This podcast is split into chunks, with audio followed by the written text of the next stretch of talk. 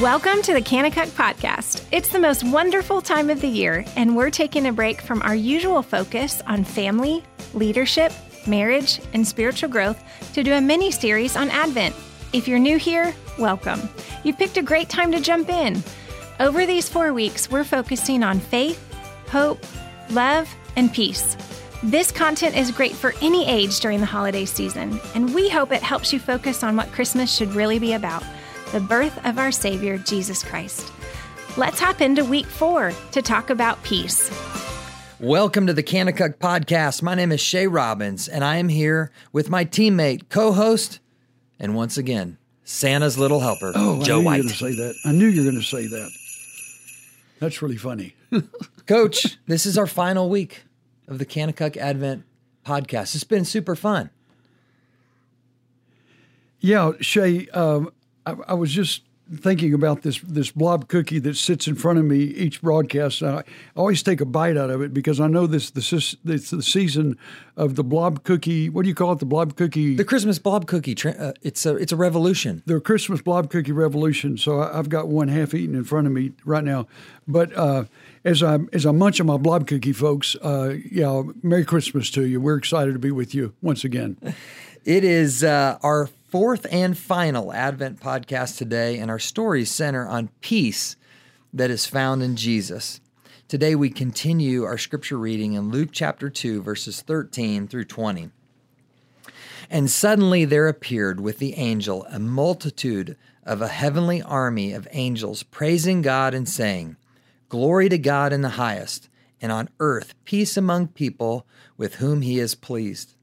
When the angels had departed, from them into heaven, the shepherds began saying to one another, Let's go straight to Bethlehem, then, and see this thing that has happened, which the Lord has made known to us.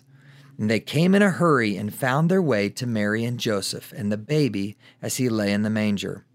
When they had seen him, they made known the statement which had been told to them about the child. And all who heard it were amazed about these things which, were told them by the shepherds. By, but Mary treasured all these things, pondering them in her heart. And the shepherds went back, glorifying and praising God for all that they had heard and seen, just as it had been told to them. Shay, I think about the word peace, and we all hear it in this incredible Christmas story over and over again.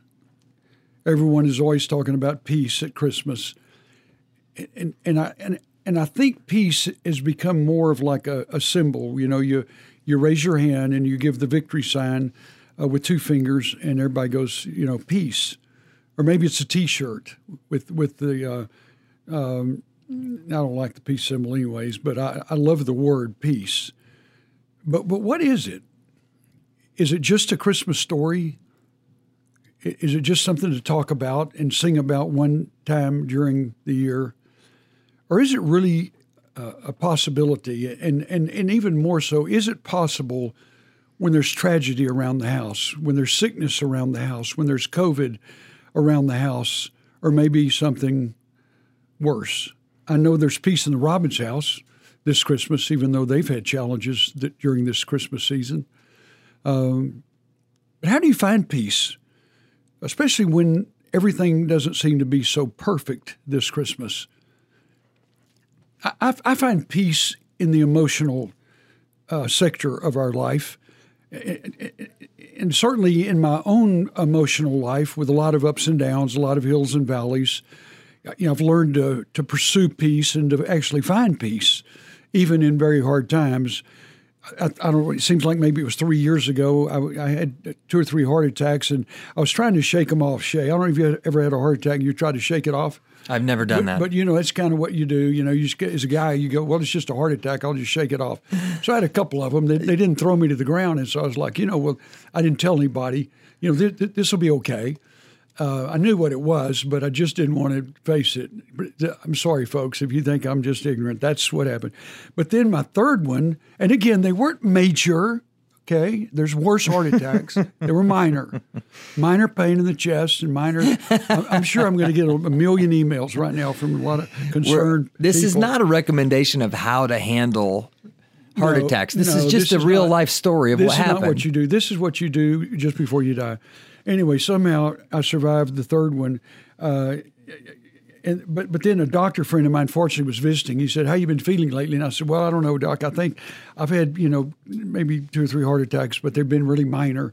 Of course, he rushed me to the ER. The next thing I knew, I was laying flat on my back, and my old Kanakuk buddy Larry Hamney, Hamner was staring into my chest, uh, replacing coronary ar- ar- arteries in my heart and and then everything went wrong. Uh, If you, you're gonna, I'm I'm the type when I go through surgery, everything just goes wrong.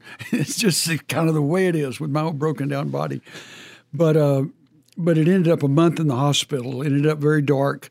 Uh, and very painful, and the, a lot of internal bleeding, and, and lung surgery, and lung cavity surgery, and I could go on and on. I, I, I'll spare you with the details, but it was the most honestly the most peaceful month of my life, except for two interruptions when when I either felt like I was going to die or I, my breathing was in a place where I thought I was dying. I couldn't get oxygen. Uh, except for those two brief interruptions, uh, joy filled my room. We didn't have any TV. I couldn't. I couldn't do that. I couldn't take visitors. It was so I don't know, just difficult. I, I, could, I couldn't see anybody, just, just my wife and, and my children could come by. But God was in the room. And I will tell you, folks, as on the brink of death as I felt, and maybe I was, who knows, I, there, my room was like a sanctuary. It was beautiful. That little hospital room, it, it, it just felt like a sanctuary. For 28 nights straight, or maybe 27, I, could I couldn't sleep in the night. I, I took little. I'd fall off and go back, come back together, and I'd fall off and come back together. But I'd watch the clock go through the night. The pain was so great, the discomfort with all the tubes in in my chest. But uh, but there was peace in that hospital room, and it was so cool. And I found it in the following surgeries with that leg amputations and so forth that there's peace. And and now after 22 times of going to the surgeon's table, every time they put me out for the next surgery, uh, there's peace just before I go out.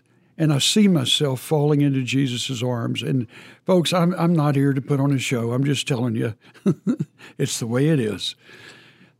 I just feel like I'm falling into Jesus' arms and I have peace.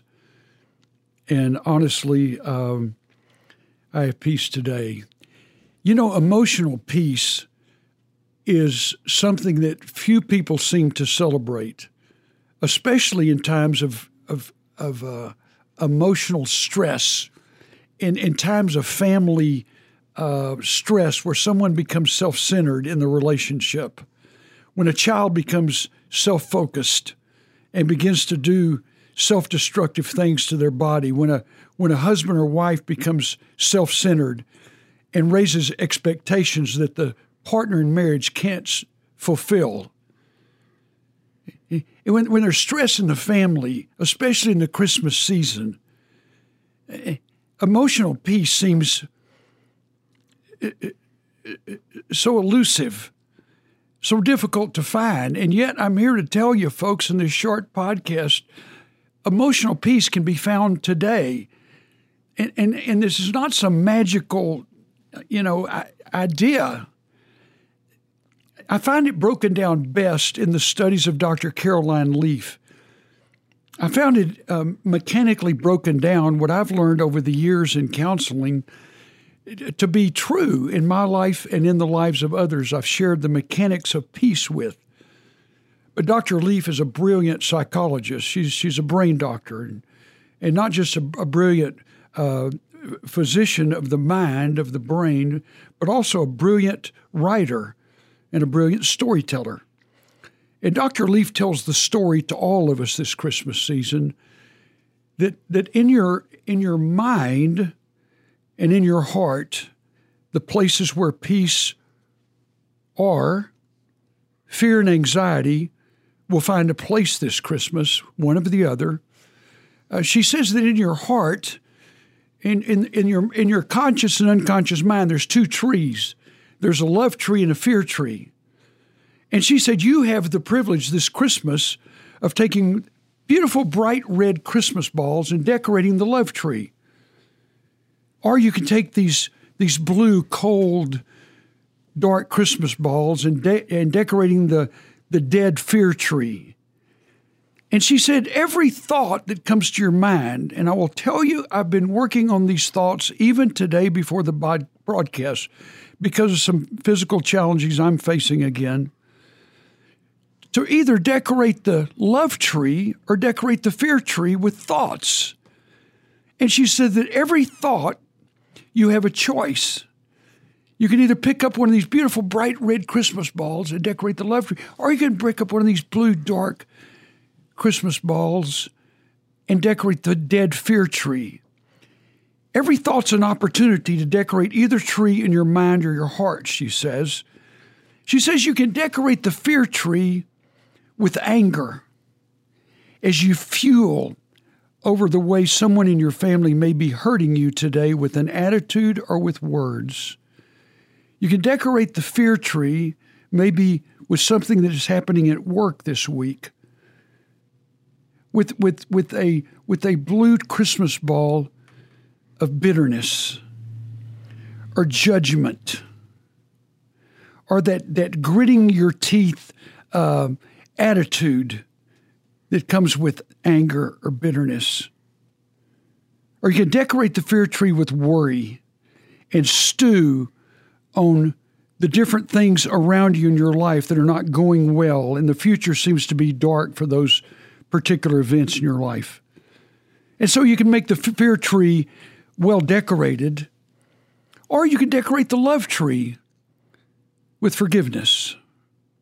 And, folks, it's not just a, a nice biblical word, but it's a choice. Forgiveness is a choice. As you pick up the red Christmas ball of forgiveness and you decorate the love tree in your heart, the peace tree, if you will.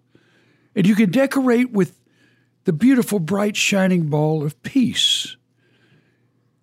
As you give that thought to Christ and you give that thought captive, as Paul writes in the Corinthian letter, you could take that thought captive to Christ and you could decorate the love tree with grace toward the person who just hurt you, toward the word that cut deeply into your heart, or the event that t- that, that tends to bring worry into your life, you can pick up a red ball this Christmas, a shiny red Christmas ball, not just of grace, not just forgiveness, but trust. As you take that thought and you trust God with that thought, instead of trusting your flesh where, where anger and bitterness and fear tend to arise, you can trust that thought to Jesus by saying, Jesus, I, I can't control that thought. I give that thought to you. I was counseling a young man last night, and we were going through this practice on the phone. This young man had stacked up several years of bitterness toward his father. And as this young man began to trust God with those thoughts, his love tree, his peace tree, if you will, began to shine. And folks, here's the redeeming factor of Christmas. If your fear tree has been getting decorated lately, as sometimes mine tends to be, there's a promise in 1 John chapter 4 verse 8 that shines out this Christmas. And it says perfect love casts out fear. And so if you trust those thought clusters to Christ this Christmas, it's a promise of Scripture that you can actually tear down the fear tree. And I saw it happen last night as I was counseling this young man. And I see it day after day after I counsel as I counsel young men and I counsel adults. And they literally, say, take the love tree and the fear tree falls. I watch it happen regularly. And it's simple, folks. It's one thought at a time thoughts of grace, and it brings an attitude of peace, and it brings a behavior of peace, love, and joy in your life. And that through Christ is the greatest Christmas gift to you that there is. What a great reminder, Coach, as our eyes fall upon the Christmas tree that sits in the center of our home. Beautiful picture. Thank you for sharing. Our Christmas Advent activity for your family is an Ashley Robbins favorite. She happens to be the Christmas craft master. And uh, in our show notes, you can find some of the Christmas crafts that we do on a regular basis each year. Um, they involve paint and the little toes of your children. So get ready for some excitement. And doesn't matter how big those toes are, you can still use them to do your Christmas craft that as part of the fun. Really cool, Jay. That's right. and I'm always most at peace when the paint is put away. Wow. So it'll be an intense and fun, good time for the fam. We thank you for sharing your time with us today. And we just pray and hope that our Christmas uh, Advent podcasts have been a blessing to you and your family. We pray that today's conversation serves to fuel your I'm Third approach to the Christmas season. And we would love to pray just one last time uh, over your Christmas celebration. Father, we come to you and we thank you for our families. And we thank you for the blessing of Christmas. We thank you for celebration with those close to us. We pray that, um, that we could have joy and love and peace um, during this season and that we could share it with our family members. We pray, God, um, that you would be in the middle of everything. It's in Jesus' name we pray. Amen. We hope today's conversation left you encouraged, strengthened, and empowered. If you hadn't had the chance, please subscribe to our podcast today to stay up to date with the latest episodes. If this podcast has helped you in any way, please consider rating us, writing a review, or sharing it with others so we can continue to build you up with an I'm Third approach to marriage, family, leadership, and spiritual growth. For more information about the podcast, visit kanakukpodcast.com. And for more information about Kanakuk, you can visit kanakuk.com.